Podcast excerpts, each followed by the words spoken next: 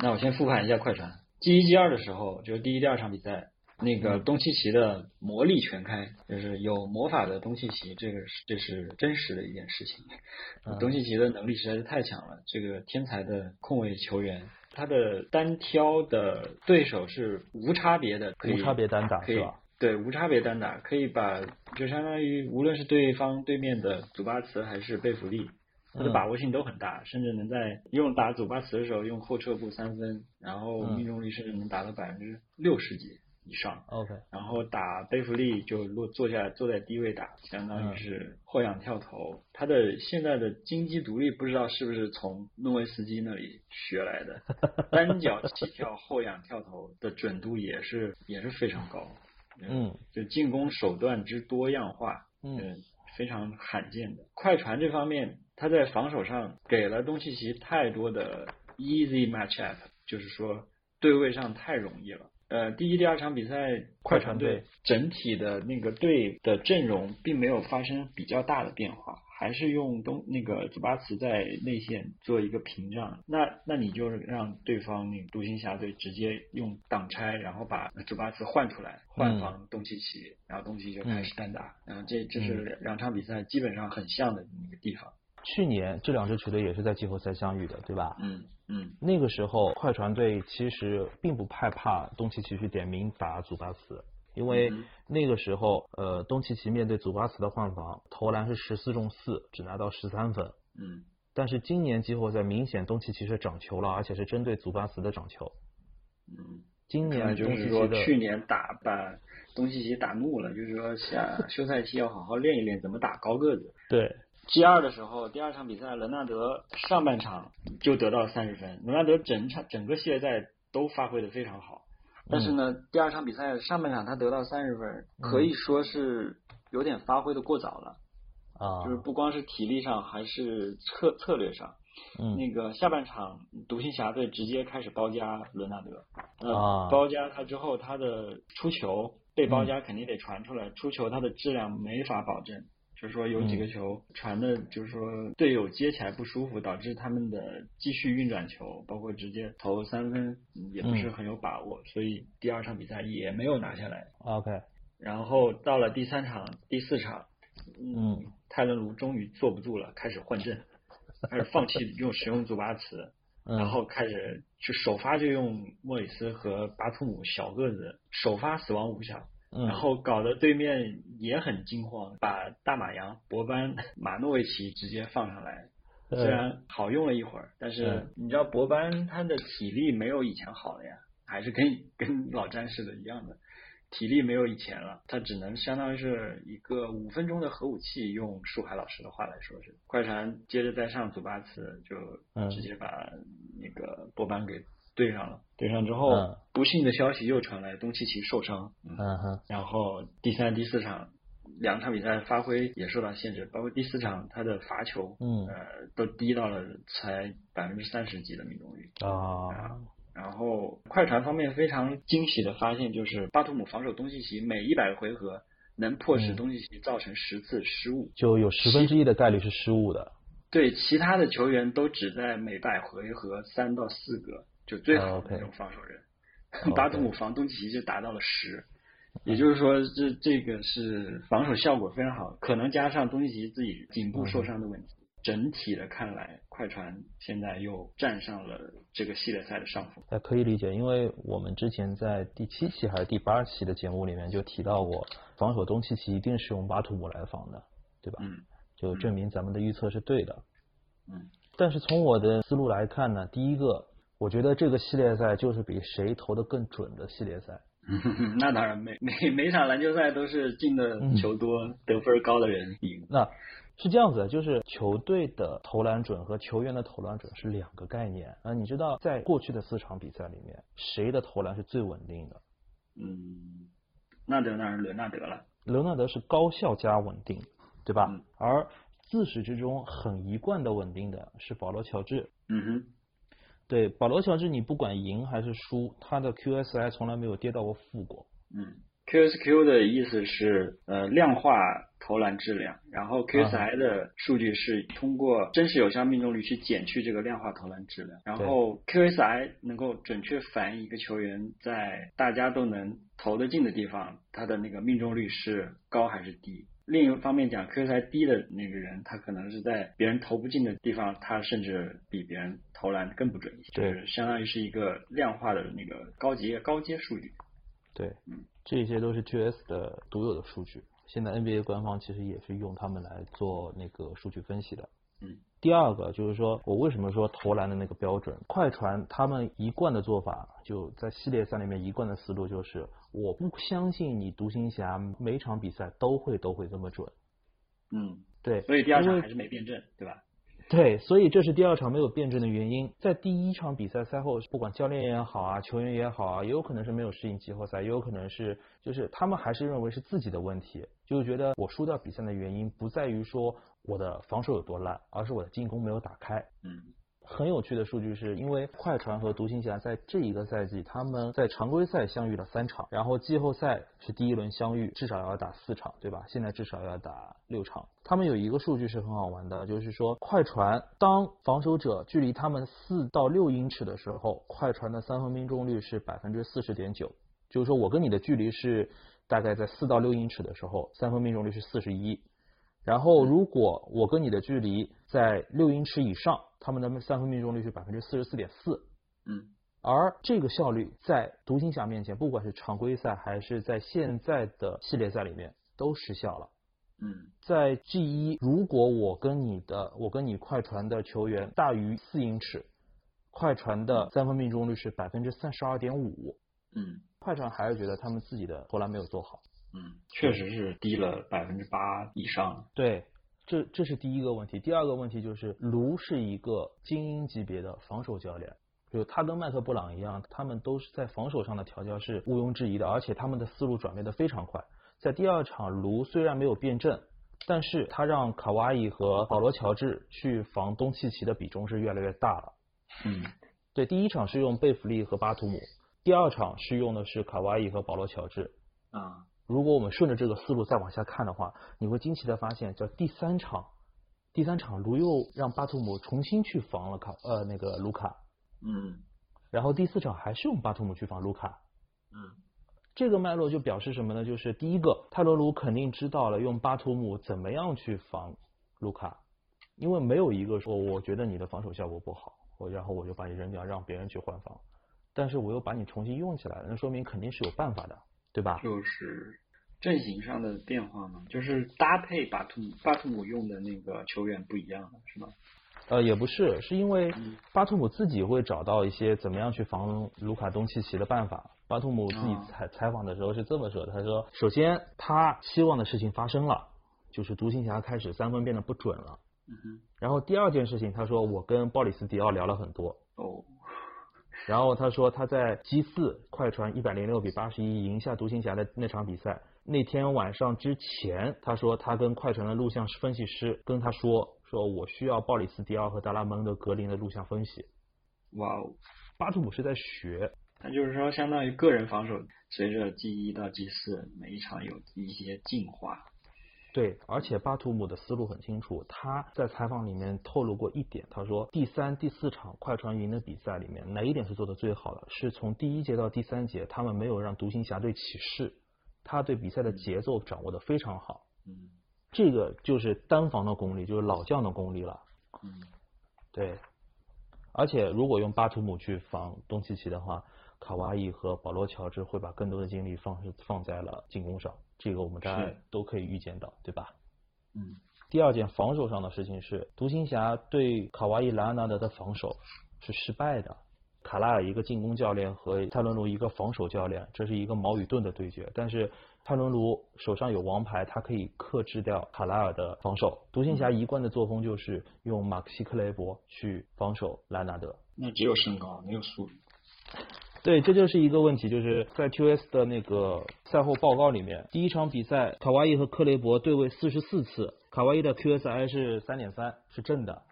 嗯当然他的一大票队友都是负的。嗯然后第二场里面，卡哇伊和克雷伯对位了四十六次，QSI 涨到了十四点一六，嗯第三场对位四十七次，QSI 涨到了二十一点七七。第四场卡哇伊和克雷伯对位了三十六次，QSI 是惊人的五十一点一六。卡哇伊对克雷伯其实是有心得的，而且是我们可以隐藏的看到是不断的在进化的，这个事情就很可怕。在 G 五的时候，天王山的时候，大家都在拼尽全力的时候，你不可能再让克雷伯去防卡哇伊了，嗯，是。对吧我？记得在看腾讯转播的时候，我记得听到苏群老师说过，嗯独行侠的那个防守实在是太干净了， 就是太体面了，有一点。就整个国际纵队都是偏白人球员居多，然后他们整个球队的风格，包括嗯主将波尔津吉斯和东契奇都。都是来自欧洲的球员，那他的嗯，哪怕身体对抗强度再强，那他并没有美国嗯本土球员来的强劲。卡哇伊·伦纳德他这个系列赛到 G 二的时候有四十七次单打、嗯 isolation，然后对每次单打能得一点三六四分，嗯，这个是数据里呃排名第一、第二的。对，整个就是说克雷伯来防卡哇伊，那肯定是我我在比赛中都能看到好几次，卡哇伊对直接用肩膀突开路，直接把他把克雷伯撞飞了，撞飞了对两次好像。嗯，就是说防守的话，单防他是不太能够限制卡哇伊得分的。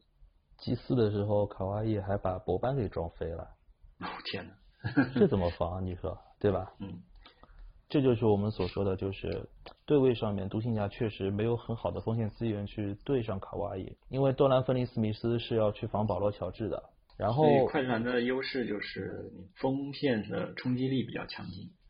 没错，卡瓦伦纳德的那个得分高。对，嗯就是这个意思。但是我如果我们从进攻上来看的话，这两队的风格是完全不一样的，嗯完完全全不一样。他们两支球队有一个比较共通的点，就是他们很喜欢打挡拆，对，但是快船，特别是在 G 三、G 四的时候，他们的挡拆后续基本上都会是直接的持球进攻，或者说错位的单打。而独行侠呢，他们很喜欢在 pick 之外去做一些 hand off 的转移球，他们的嗯 hand off 的数据是非常吓人的。独行侠在第一场比赛的 hand off 是二十一次，而第二场比赛是十三次，第三场比赛是十七次，第四场比赛是也是十七次。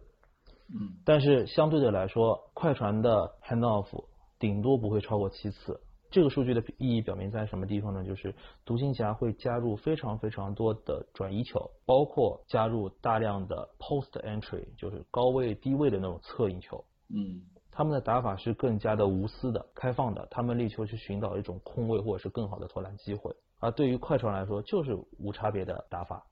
所，以我，所以记得呃，刚你说刚看到那个新闻里面说，东契奇的伤势，他自己嗯回答说，他觉得没有什么受到影响，就说他的感觉还是不错的。嗯是吧？因因为我昨天晚上刷到的新闻是东契呃卡莱尔说东契奇不能往左边转头了，那他现在又又又说还没有什么大碍，不知道是用是用了是我中医针灸吗？他们经常用中医的，因为好多对球员身上都有拔火罐的印子。对对对，保保罗 G 二的时候贴了那个塑形带，然后上面就是一个拔火罐的印子。啊，对，就总结下来的话，我觉得啊 G 五我们可以有这种看点，第一个就是我们刚刚说的投篮会决定这场这个系列赛的胜负。嗯然后呢，快船呢，他们的一贯思路是一直在等着独行侠命中率下降的那一时那一刻，嗯第三个意思就是快船需要一个第三得分点。在 G 四的时候，快船能够赢的真正原因是因为马库斯·莫里斯的三分开了。当保罗·乔治和伦纳德之外还有一个人能够得分的话，其实独行侠是没有胜算的。然后这里还有一个好玩的 report，就是在独行侠队内所有的挡拆配合当中，卢卡·东契奇和波尔津吉斯他们两个人的挡拆的得分效率是最高的。而且比第二名的挡拆配合高了整整零点五分。从快船的角度来说，我们需要 G 五让东契奇和他其他的队友失去联系，嗯我一定要切断你的联系，然后逼迫你来做单打，因为巴图姆有了防守东契奇的经验，卡哇伊会在关键时刻接管防守东契奇，包括还有一些其他的队友，包括朗多呀、保罗乔治呀啊，保罗乔治其实对位非常非常烂。他对位的那些球员，什么多兰芬尼史密斯啊，包括小蒂姆哈达威啊，命中率和 QSI 其实都高的吓人。保罗乔治其实是 其实是一个远远被大家高估的防守者，但是但是但是但是快船队的其他的锋线其实很好的能够限制单防宫崎奇，哎，还有贝弗利，嗯，所以意思就是逼迫东契奇去单打，不要去包夹，让他切断他跟队友的联系。快船的给予的赢面还是非常大的。啊，还有一点就是在隆多在场上的时候，把球就给隆多，不要对让那个过去的时候直接塞给那个伦纳德推推快攻，对，就是球要找到隆多手里，整个快船队的进攻会理得比较顺。对，没错。而从独行侠的角度来看，我们可以从那些教练啊、球员啊采访的当中得到一些蛛丝马迹。第一个是谁说的呢？第一个是波尔津吉斯说的。波尔津吉斯在采访的时候说话说的非常非常多。波尔津吉斯会说什么呢？第一个说，如果我们包夹，快船队就会传球，而且是在外线传导球。他在外线传导球的意图是什么？是吸引独行侠的内线球员往外扩，往外扩了之后，他们就会有空间去攻击有奇区。波尔津吉斯说，这个是我们需要在轮转换位上面做得更好的地方。嗯，我不让你有轻易攻击篮筐、攻击内线的机会。波尔津吉斯会说，我会去回去看关于轮换、轮转的那些比赛录像。第二个谁呢？卡莱尔说的。卡莱尔说，快船队会有两个出色的球员，这两个球员会很轻描淡写的去突破我们的防守。快船队很擅长打转换进攻，这个意思就是卡莱尔说，我们需要控制失误，我们需要抢下篮板球，我们需要在防守端给他们施加压力，轮转要更快。这个是卡莱尔说的。快船在前两场比赛 G 一 G 二输球了之后，他们也是这么总结的。莱纳德会说：“哎，我们需要在防守上多一点精力。”呃，泰伦卢说：“我们需要在 transition 的时候更好的了解波尔津吉斯的位置。”他还特意提到了东契奇和波尔津吉斯的挡拆。然后他会说，尼古拉斯巴图姆是需要学习怎么样去防守东契奇的。现在这个同样的课题换了一点对象，但是课题是一样的。这个课题抛给了独行侠。如果独行侠能够找出一点资源去对位，或者说有一些什么样的辩证的话，我觉得还是有赢的概率的。但是概率并不怎么大，因为独行侠的阵容深度不大够。 OK，对，这就是我的想法。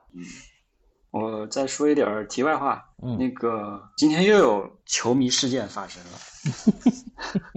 华盛顿有一个球迷就冲入了，好像是三名球迷啊，不对，是一名球迷，呃，冲入了嗯赛场里面，然后不知道为什么就躺倒在了霍华德脚边，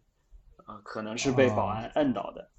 然嗯后在过去六个比赛日，这嗯，是这是第五件关于球迷的意外事件发生。对，之前有人向凯里欧文那个扔了水瓶，对吧？对，造成嗯了欧文的额头擦伤。还有然后还人有像是，韦斯布鲁克扔爆米花的，对对对，对特雷杨吐口水的，嗯，还有爵士，爵士的嗯赛场里面有三名球迷发生了口头争执，然嗯，后也是一件事情，然后这五件事情就感觉特别集中最近发生的事情， 是因为什么呢？疫情憋坏了。怀疑不知道呀，有三件事情是在一天晚上发生的，嗯都是就是韦斯布鲁克、欧文和那个爵士嗯，球迷那三件事情是在一天晚上发生的，然后之后就有了别的扔水瓶的事件，是不是嗯模仿、模仿犯罪变比较多？啊，你觉得是模仿犯罪？对我觉我我觉得是恐怖分子，会吗？啊，不会吧？这个我这不倒会是。啊。然后这这五件事情不包括呃东契奇的球迷，有三位嗯东契奇球迷在停车场发生的争执， 这个这个你看了视频了吗？这件事还没情有，还没有。特别搞笑，就是先刚开始不知道是不是因为开车出去，因为比赛结束了，开车出去太车太多了，然后嗯导致有两个球迷发生了争执，都开着车，然后那个有一个球迷下车过来，嗯就是已经挥拳相向了，就相当于打起来了。啊然后另外跑来一个球迷过来劝架，嗯嗯，然后那个劝架的手势特别专业，就像那个美美式格斗里面裁判的手势，把两方分开的那种手势。 ，WWE 是吧？对，最奇怪一点是，这三名嗯球迷都穿着东契奇的球衣，大家都在底下评论说，呃嗯这就是孙行者、者行孙、行者 孙，三三个人在那儿，不知道谁是谁，因为都穿着东契奇的球衣。嗯，挺有意思。然后还有一个球迷评论，就是快船队有个九八词嘛，嗯，然后他就说：“阿祖投降吧，外面都是东契奇。”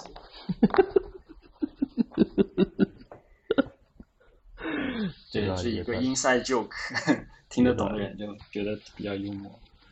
OK，这就是本期弧线球节目的所有内容，感谢大家收听。我们的节目会在各大网络的音频平台上面播出。如果您有什么意见或者建议，或者您要发表什么样的观点，可以联系主播微博或者在各大平台的评论区留言。谢谢大家的时间，拜拜。